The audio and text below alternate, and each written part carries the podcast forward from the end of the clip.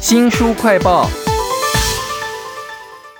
在一九七六年，那个时候的法国呢，已经是二战之后的几十年了，经济成长、社会变迁、道德观剧烈变动的年代哈。那那个时候的爸爸妈妈跟小孩子之间的关系是什么样子呢？我看到一本书超有意思的，里面竟然有爸爸妈妈会写信到广播公司去问那个儿童教育专家说。我可不可以带小孩子去天体营啊？这样的问题，如果是现代的心理分析师或者是咨商师，他会怎么回答呢？我们为您请到了一位职业的咨商心理师啊，黄之莹，来为我们介绍这本书，书名叫做《孩子说不才会去做》。之莹你好，Hello，大家好，Hello，主持人好。我想你在看这本书的时候，应该会心里有很多的震动吧？当时的法国性的观念跟精神分析全部搞在一起了，跟你现在的认知应该完全都不同吧？对，尤其是天体营这一点，因为跟我们的国情非常不相同，所以我觉得就是有一些不同的收获。那其实这位小儿科跟精神科医师，他其实在讲孩子要不要去参加天体营的这件事，他是讲说。父母的裸体行为对孩子来说并非没有危险，他必须要是尊重孩子的意愿之下才去做这个天体营，而不是直接带着孩子去。可是，在那个年代，你看，等于是我们想要去做一件大家觉得都很正常的事情，可是他却强烈的提出哦，如果我们没有去询问过跟尊重过孩子的意愿，而去做这样的事情，那给了孩子的一个暗示，而且尤其是过小的孩子的一个暗示是：如果你想要得到，我就来。或者是呢，你不需要任何的戒备。我们父母是成熟之后觉得要回归自然，可是对孩子来说，他在一个早年兽性慢慢成人形的一个情况，诶，他在过早的去接触这样子一个裸体主义的，呃，多尔多医师是在里面讲这个叫干扰。我觉得这个尊重的态度啊，就是小孩不依着大人的活动而活动。而是要注意到小孩的发展阶段，而给予合适的活动。我觉得这个是可以提供，是从古到今，父母可以一起做参考的。所以，也许听众听到什么天体营这种题目，会觉得当年思潮的冲突可能很激烈哈。但是如果没有经过那一段，可能我们对于人的了解，对小孩子的那种了解，或者是教养的方式，不会走到现在这么成熟哈。这本书叫做《孩子说不才会去做》，法国父母最信任的育儿专家，协助你听懂孩子的语言，请到的。推荐者呢是资商心理师黄之莹。那在这本书里头啊，这个儿童专家冯斯瓦兹多尔多啊，他常常用通情达理这个字眼，我觉得非常的生动和贴切。当年的父母会发生什么样的状况呢？自己的状况、小孩的状况都非常多。有那个父母自己就离异了，或者是很愤怒的时候，怎么样对小孩？他常常劝那个家长就要对小孩诚实，所有的问题都要诚实。有很多的问题我都觉得很难诚实以对耶。在书里面有哪些例子呢？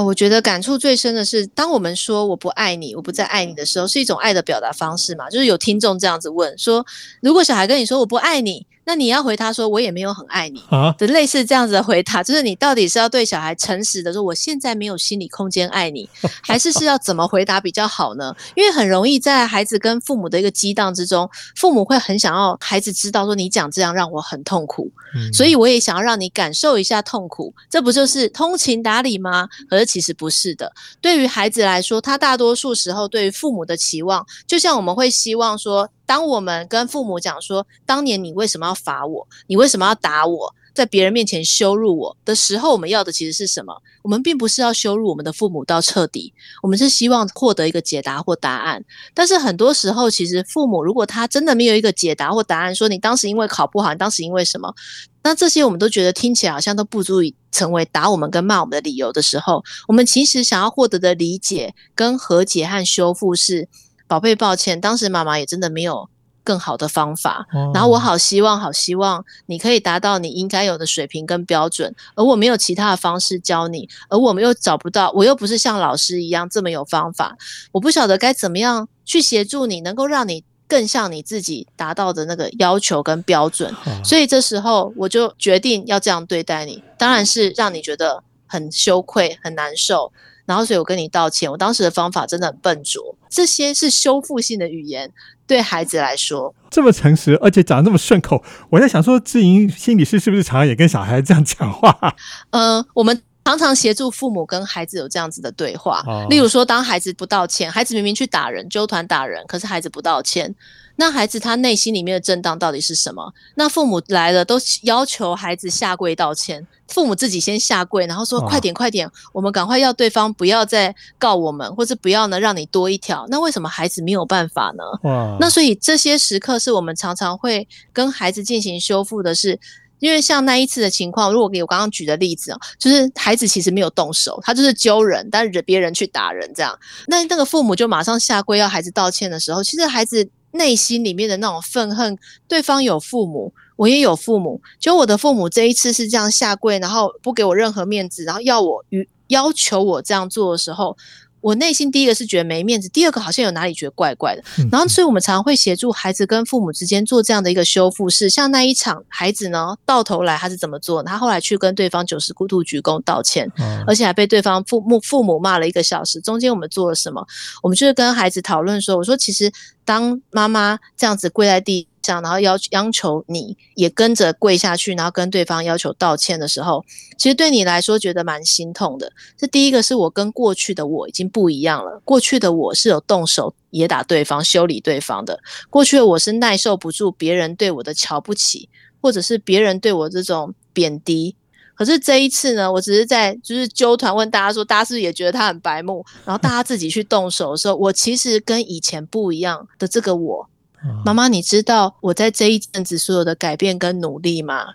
哇，还是说你跟别人一样，只是想要我跟对方低头道歉，然后就了事，让我去要求、去拜托别人不要再来多踹我两脚，多不理解我。所以你最想要被理解的是，你想被妈妈理解，这个你好不一样。原来智商心理是会关注到这一层啊，这是我们一般人不太了解。那更不用讲说，真的已经是家长被气到疯的时候，你让他学会这件事情，其实要花很多的时间啊。这本书的书名叫做《孩子说不的时候》呢，才会去做啊。法国父母最信任的育儿专家，协助你听懂孩子的语言啊。请到的是智商心理师黄志莹。这书里头有一点像是推理小说一样的，就是这一个多尔多啊，他在收音机前先读了信之后。他一直在推敲这个家庭发生什么事，小孩是男的是女的，然后几岁，妈妈做了什么样的补偿行动，或者是说啊家里头有几个人啦，经济状况怎么样啦，或者是父亲是来帮忙的还是帮倒忙的、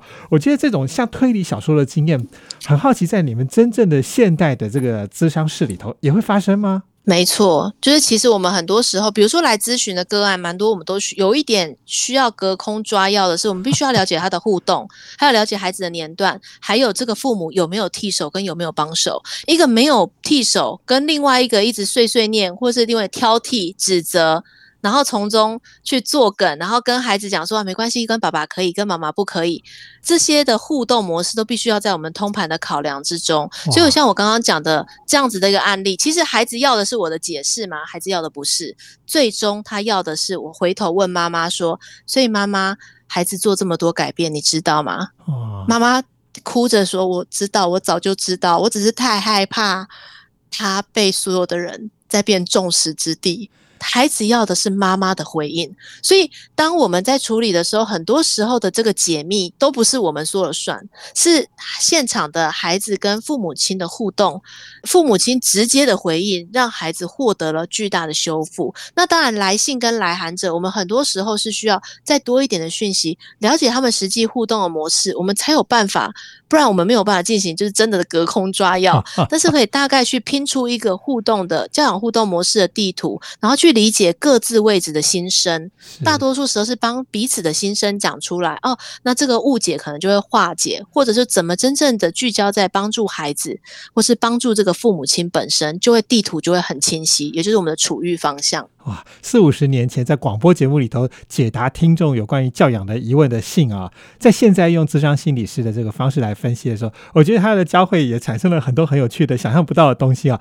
那如果你家里面现在也有这种教养问题，或者是你想要多了解一点自己的话，都欢迎来看这本《孩子说不才会去做》啊。非常谢谢智商心理师黄志颖为我们介绍这本书，谢谢您。谢谢大家，也谢谢周翔。新书快报在这里哦，包括了脸书、YouTube、Spotify、Podcast，都欢迎您去下载订阅频道，还要记得帮我们按赞分享。你上一次跟你的父母发生冲突的时候，那时候你们说了些什么呢？有没有达到你的期望呢？或者打开你自己的心？都欢迎给我们留言哦。我是周翔，下次再会。